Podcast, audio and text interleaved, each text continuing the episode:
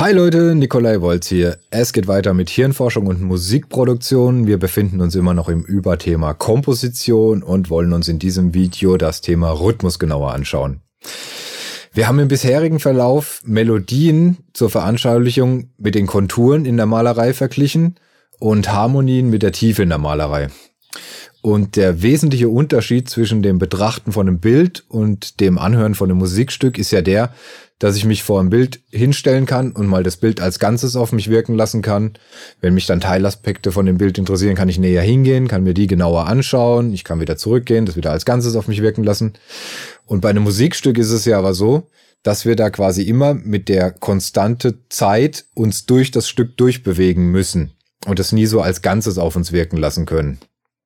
Und was unsere Wahrnehmung eben bei diesem konstanten Durchbewegen durch ein Musikstück macht, ist, dass es das aufnimmt, was jetzt gerade passiert, das dann wiederum in Beziehung setzt zu dem, was vorher passiert ist, also mit dem abgleicht, was wir in unserer Erinnerung gespeichert haben und auch ein Stück weit mit dem abgleicht, was wir erwarten, mit unserer Antizipation. Und daraus bildet sich dann eben unser, unser Wahrnehmungseindruck von einem Musikstück. Und der Rhythmus, wenn man das jetzt eben nochmal so vergleichen will, wie ähm, wir es bei Melodie mit Konturen und äh, Harmonien mit der Tiefe hatten, dann könnte man sagen, dass der Rhythmus in etwa sowas ist wie so ein Raster, das über das Musikstück gelegt wird und das unserer Wahrnehmung einfach so als Orientierung dient. Kann man sich vielleicht so vorstellen, wenn man das Bild einfach in so Quadrate aufteilen würde und man schaut sich halt ein Quadrat an, weiß, okay, das ist links oben, dann eins daneben ist das, ah, okay, da bildet sich so ein Alpenpanorama, ah, das dritte, da ist dann der, der Höhepunkt, da geht's dann wieder runter und ah, hier kommt dann so ein kleiner Waldhang und so weiter. So kann man sich das in etwa vorstellen. Und dadurch hat dann Rhythmus eben nicht nur einen, einen künstlerischen Aspekt in Musik, sondern eben auch einen rein funktionalen. Also es ist einfach auch dazu da, unserer Wahrnehmung als Orientierung zu dienen.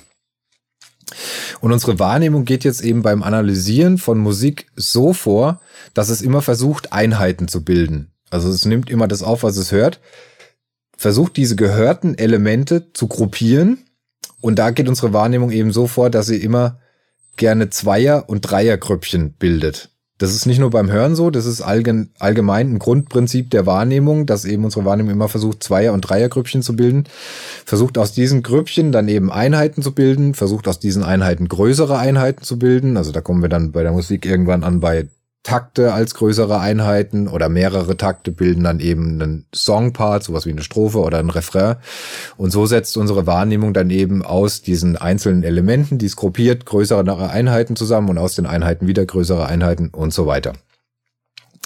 Äh, so als Randnotiz, dieses Gruppieren von Zweier- und Dreiergrüppchen, das erklärt eben auch, warum wir als westlich geprägte Musikkonsumenten so ein bisschen Probleme haben, Polyrhythmik zu entschlüsseln. Also wenn wir so afrikanische Beats hören, so afrikanisches Getrommel, dann geht es uns oft so, dass wir erstmal erstmal überfordert sind und dass es da uns ganz schwer fällt, einfach mal so einen Grundrhythmus einfach mit mitzuklopfen.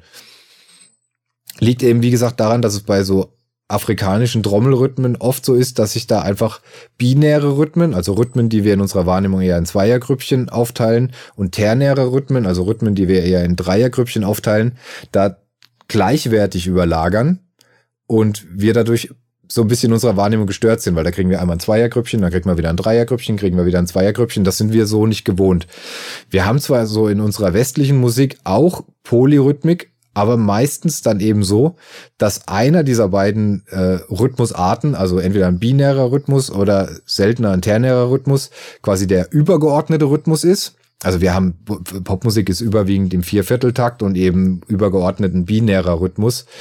Und eben so ein Schlagzeugspieler, der spielt dann oft mit der Bassdrum und der Snare auf die, auf die Zählseiten und äh, betont dann eben da auch den, den Viervierteltakt. Und was er dann vielleicht macht, wenn er in, äh, mit Polyrhythmik arbeiten will, ist, dass er zwischen den schweren Schlägen zum Beispiel so einen geschaffelten Beat auf der Hi-Hat spielt.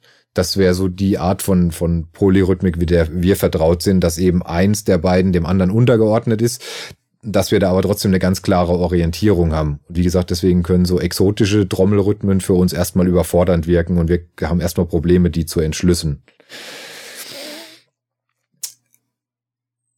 Wichtig ist auch noch, dass unsere Wahrnehmung eben beim, beim Analysieren dieser einzelnen Elemente, die dann gruppiert werden sollen, am effektivsten arbeitet, wenn diese Elemente auftauchen mit einer Geschwindigkeit von etwa 60 bis 150 Schlägen pro Minute. Das ist eben auch der, der Bereich, in dem überwiegend Popmusik stattfindet. Also so zwischen 50, äh, 60 BPM und 150 BPM sind wohl die meisten Stücke angesiedelt. Es gibt natürlich Ausnahmen, die vielleicht mal langsamer oder mal schneller sind. Jetzt gerade so im, im Punk oder Metal gibt es auch viele Stücke, die schneller sind. Da ist es ja dann wiederum aber auch einfach ein Stilmittel, auch so ein bisschen mit der Erwartungshaltung der Leuten zu brechen und es eben auch bewusst so zu gestalten, dass es nicht jedermann sofort gefällt. Aber wie gesagt, der, der Großteil der Popmusik findet sich in diesem Bereich und unsere maximale Wahrnehmungssensitivität haben wir, wenn eben diese Elemente mit einer Geschwindigkeit von 500 Millisekunden auftauchen. Das entspricht genau einer Geschwindigkeit von 120 BPM. Und ich habe das jetzt zwar nicht analysiert, aber ich würde mal behaupten, dass bei 120 BPM wahrscheinlich auch genau der Peak der, der Popmusik ist, dass da die meisten Stücke angesiedelt sind. Und äh, je weiter wir wegkommen von 120 BPM, desto äh, weniger Stücke gibt es da einfach, die erfolgreich sind und von sehr vielen Menschen als gut empfunden werden. Es ist außerdem so, dass unser Hörsinn von unseren Sinnen derjenige ist, der die zeitliche Komponente am schärfsten und am besten auflösen kann. Also wenn wir jetzt zum Beispiel einen Schlagzeuger haben, der einen schnellen Sechzehntel-Rhythmus auf einer Hi-Hat spielt und er würde dann mal einen dieser Schläge 10 oder 15 Millisekunden zu früh oder zu spät spielen. Das würden wir sofort hören, das würden wir als leichte Unsauberheit wahrnehmen. Wohingegen, wenn wir jetzt zum Beispiel einen synchronisierten Film anschauen und da mal die Lippenbewegung zum Ton so 15 Millisekunden auseinanderrutscht und nicht passt, das würden wir kaum merken, weil unser Auge da einfach nicht, nicht so sensibel ist wie, wie unser Hörsinn. Deswegen ist es halt auch so, dass uns eben so kleine Unsauberheiten bei einem Rhythmus sofort auffallen und auch äh, wenn es jetzt so ist, dass da ein Schlag nur aus der Reihe fällt, dass uns das eher als unangenehm auffällt. Dieses scharfe Auflösen unseres Hörsinns hat aber auch zur Folge, wenn ich jetzt einen Rhythmus einfach am Computer programmiere, einen Schlagzeugrhythmus, dann hört das auch sofort jeder, dass das irgendwie statisch und unmenschlich klingt, dass das klingt, als hätte das ein Roboter gespielt. Und wir sind dann eben immer so in diesem Zwiespalt drin, dass wir einerseits, dadurch, dass unser Hörsinn das so scharf auflöst, haben wir den Anspruch, dass das, dass ein Beat möglichst akkurat sein soll, so dass er uns eben einerseits als, als Grundorientierung durch so ein Stück durchtragen kann.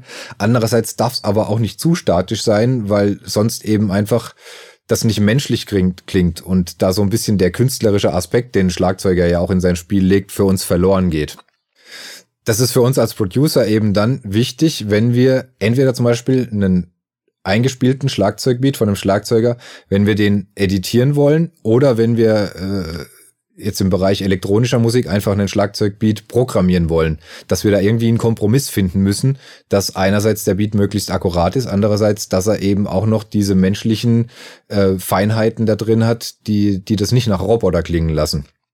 Und eben beim, beim Editieren von einem Schlagzeugbeat, den ein richtiger Schlagzeuger eingespielt hat, ist mir das auch schon in, in der Anfangszeit, als ich angefangen habe mit so automatischen Quantisierungsfunktionen, wie zum Beispiel Beat Detective in Pro Tools zu arbeiten, ist es mir auch schon passiert, dass ich den Fehler gemacht habe, bei dem Schlagzeug einfach jeden Schlag, also jeden Bassdrum, jedes Snare, jede Hi-Hat, jedes Becken, alles von dem Programm analysieren zu lassen und alles genau dahin rücken zu lassen, wo es jetzt mathematisch hingehört.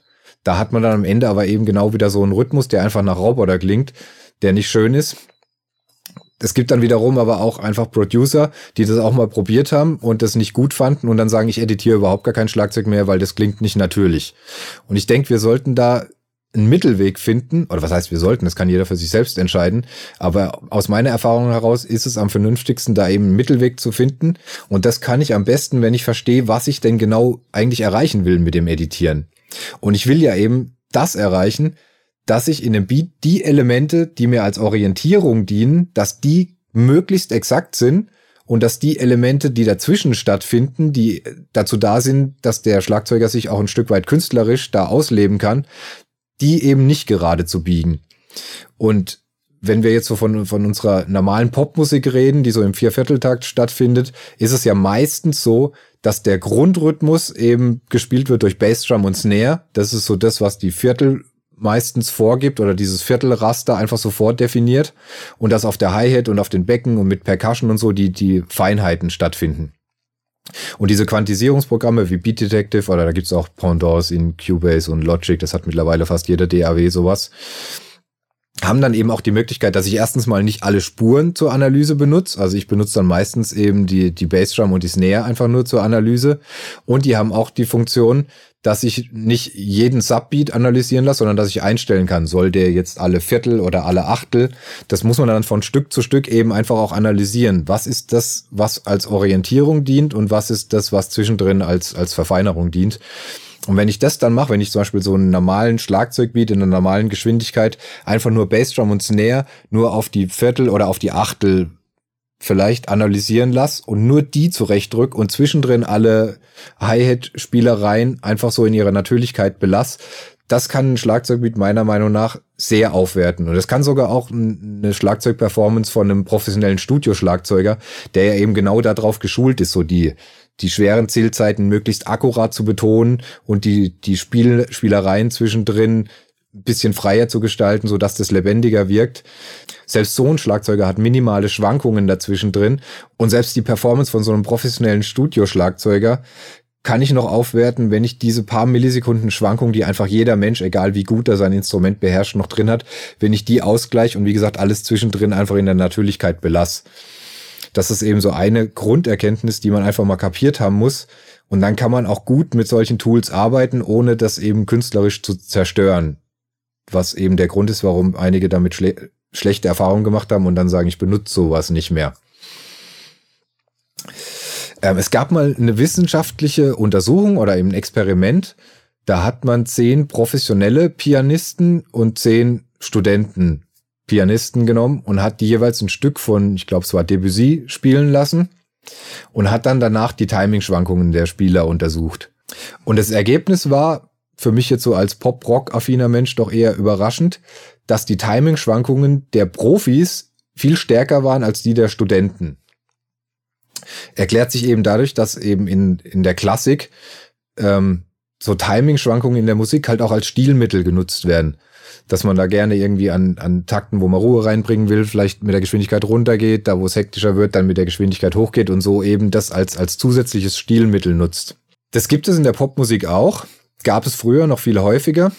Also jetzt gerade, wenn man sich so alte Beach Boys Aufnahmen hört, anhört, da, da hört man es teilweise raus, dass die doch äh, in, in manchen Songparts deutlich anziehen und dann wieder langsamer werden.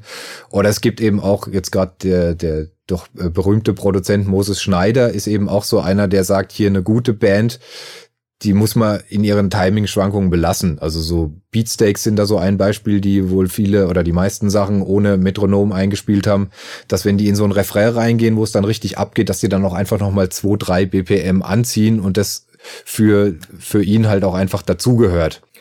Das ist eben auch eine, eine tolle Sache, wenn man da mal drauf achtet. Also so, so Musik, die so eingespielt ist, die hat auch eine, eine tolle Lebendigkeit. Und ich habe das selbst auch schon gemacht mit Bands ohne Metronom aufgenommen. Da muss man jetzt aber auch dazu sagen, das muss erstens mal zur Musik passen. Das muss eben auch was sein, was das, das Publikum will. Also so, so eine Band wie Beatsteaks, das kennt jeder. Wenn ihr das jetzt mal so in Gedanken vergleicht mit so einer Band wie ich sag jetzt mal, Linkin Park ist so, so eine klassische Rockband, wo alles dann doch sehr äh, drauf editiert ist und alles so auf die Millisekunde tight ist. Das sind einfach zwei unterschiedliche Ästhetiken. Also so eine Band wie Beatsteaks, die, die spielt halt mit einer ganz anderen Form von Dynamik, wie eben so eine American Rockband, wo alles drauf editiert ist, was vom oberflächlichen Eindruck her dann doch auch erstmal mehr knallt, weil das, das, das entwickelt doch eine andere Energie, wenn einfach alle Gitarren und jeder Schlagzeugschlag wirklich in derselben Millisekunde kommt, wie wenn eine Band einfach live und dann auch noch ohne Metronom einspielt. Dafür hat dann das andere aber dann halt auch als Ganzes einfach eine, eine bessere Eigendynamik. Also so kann ein Refrain dann halt auch einfach nochmal stärker wirken, wenn man am Anfang des Refrains dann so spürt, wie die Band sich von der Energie, die sie da selbst aufbaut, treiben lässt und dann einfach schneller wird. Das sind einfach zwei unterschiedliche Dinge. Und was dann auch noch dazu kommt, sowas kann man halt auch nur mit einer Band machen, die auch wirklich abgebrüht genug ist. So wie es eben auch bei den bei den Profi-Pianisten und den Studenten war, um eben mit so Timing-Schwankungen dann auch bewusst als Band oder als, als Pianist spielen zu können, braucht man einfach sehr viel Erfahrung und man braucht auch eine ganz gehörige Form von Coolness und Gelassenheit. Also ich kenne das auch von, von Bands, die ins Studio kommen, auch von Profimusikern, die eigentlich Studioerfahrung haben und viel Bühnenerfahrung haben, ist trotzdem so eine Studiosituation dann doch auch immer so ein leichtes Stressmoment, wo sich auch einige Musiker dann immer dazu hinreißen lassen, bisschen schneller zu spielen, als es jetzt eigentlich gerade dem Song gut tut, was halt einfach der Nervosität geschuldet ist. Und wenn man jetzt wirklich als Band ohne Metronom live aufnehmen will, muss man, wie gesagt, auch die, die Gelassenheit mitbringen und äh, die, die Professionalität entwickelt haben, das dann trotzdem zu schaffen, in der Geschwindigkeit zu spielen, die jetzt dem Song gut tut und äh, sich nicht davon Nervosität oder anderen Faktoren da irgendwie fehlleiten zu lassen. Von daher, ich für mich persönlich, das kann ja jeder, jeder handhaben, wie, wie er es für richtig hält, da gibt's auch einfach ganz unterschiedliche Ansichten. Aber ich habe die Erfahrung gemacht, für die meisten Bands und auch Solokünstler ist so ein festes Raster und ist ein Metronom im Rücken einfach doch eine gute Orientierung. Weil man so halt auch die Möglichkeit hat, einfach im Vorfeld auch ein bisschen zu probieren, was ist eine gute Geschwindigkeit für den Song. Man kann es im Vorfeld bei der Pre-Production dann auch nochmal irgendwie zwei BPM schneller machen und sich mal anhören, wie das wirkt. Und wenn man dann einfach die optimale Geschwindigkeit ermittelt hat, dann ist das was, was man im Kopf abhaken kann und sagen kann, ich habe das Metronom jetzt auf der Geschwindigkeit, von der ich weiß, das ist für meinen Song das Beste und muss mir darüber jetzt mal keine Gedanken machen. Das hilft einfach vielen Musikern und für viele Musikarten ist das dann auch einfach der meiner Meinung nach bessere Weg. Es gibt Ausnahmen und wie gesagt, ich habe das auch schon gemacht und es macht dann auch richtig Spaß, wenn man mit so Bands zusammenarbeitet, die da die damit klarkommen, ohne Metronom zu spielen. Das ist was ganz Tolles. Aber wie gesagt, das ist ist nicht für jedermann. Eine weitere interessante Tatsache, die mir vorher auch so nicht bewusst war, ist die, dass wir Menschen die einzigen Lebewesen sind, die dazu in der Lage sind, ihre Körperbewegungen auf einen vorgegebenen Rhythmus zu synchronisieren. Und die Tatsache ist auch maßgeblich mit dafür verantwortlich, in was für einer Zivilisation wir heute leben und wie wir uns als Gesellschaft entwickelt haben. Weil ohne diese Fähigkeit wäre es uns zum Beispiel nicht möglich gewesen, große Ruderschiffe in Bewegung zu setzen oder auch große Gebäude zu bauen. Also wenn wir uns mal so eine Baustelle angucken, wie wir sie heute kennen, mit so Hilfsmitteln wie Kran und LKW, sowas gab's vor 100 Jahren sogar noch nicht. Das ist ein ganz neues Phänomen. Noch vor 100 Jahren hat man auf Baustellen mit Muskelkraft gearbeitet. Man hatte dann zwar auch Hilfsmittel wie Flaschenzug oder Hebel, aber trotzdem, um so einen großen Felsbrocken in Bewegung zu setzen, mussten einfach mehrere Leute mit anpacken und mussten dann ihre Kraft auch eben durch einen vorgegebenen Rhythmus einfach bündeln. Sonst hätte das alles nicht funktioniert. Wir hätten keine großen Gebäude gebaut. Ich weiß nicht, ob wir die Ozeane hätten überqueren können. Auf jeden Fall würde unsere Gesellschaft heute ganz anders aussehen, wenn wir nicht über diese Fähigkeit verfügen würden. Und Wissenschaftler vermuten, dass durch einen Rhythmus von außen unser Vestibularorgan, also unser Gleichgewichtsorgan im Mittelohr, stimuliert werden kann und dadurch auch äh, unser Muskeltonus angeregt werden kann. Und ich musste da direkt an sowas denken, wie wenn man irgendwie auf einem Konzert oder auf einer Party so die ganze Nacht durchtanzt. Das können ja teilweise auch schon Bewegungen sein, die, die an Fitnessübungen grenzen. Aber wenn irgendwie die Stimmung und die Musik passt, dann hält man das stundenlang durch. Und wenn man sich vorstellt, man müsste das ohne Musik machen, wäre man wahrscheinlich nach zehn Minuten erledigt und hätte keine Chance mehr.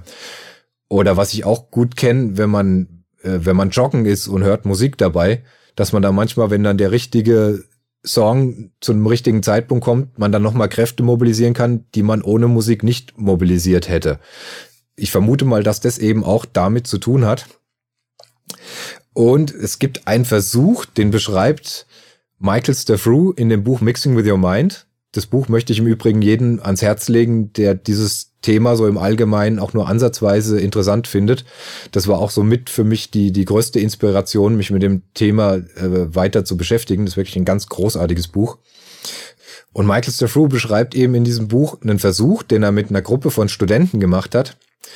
Und dazu hat er den Studenten eben ein Stück Musik vorgespielt und hat auf die Snare was, glaube ich, bin mir nicht mehr ganz sicher. Aber ich glaube, es war auf die Snare, hat er ein Delay gelegt und jeder Student durfte für sich eine Delay-Zeit an, an dem Delay aussuchen. Einfach, wie es ihm gefällt oder einfach nach, nach Zufallsprinzip irgendwas drehen.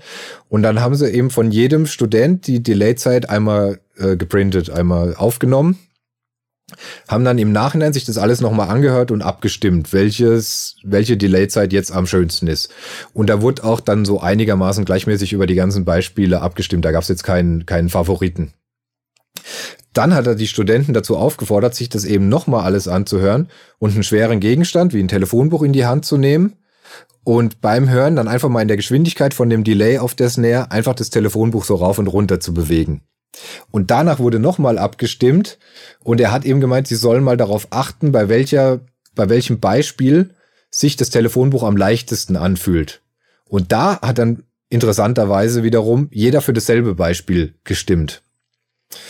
Und er sagt eben in dem Buch, also er nennt diese Technik Let Gravity Decide und schlägt es eben vor für genau solche Entscheidungen, wenn es um irgendwelche Timing-Entscheidungen in einem Song geht, wie eben zum Beispiel so eine Delay-Zeit oder auch die, die, die Länge von einer Hallfahne oder vielleicht auch einfach die Geschwindigkeit von einem Song, wenn man jetzt nicht so genau weiß, soll das jetzt 121 BPM oder doch 122 oder doch vielleicht eins weniger.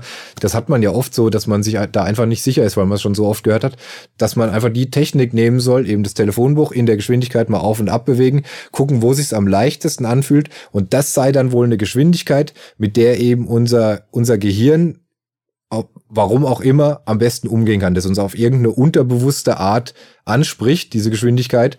Und da das eben ja scheinbar wie in dem Experiment gezeigt, dann auch einfach für die breite Masse gilt, ist man damit ganz gut bedient mit der Technik, wenn man so solche Geschwindigkeiten ermittelt. Und damit spricht man, wie gesagt, dann unbewusst eine, eine breite Masse von Menschen auch an.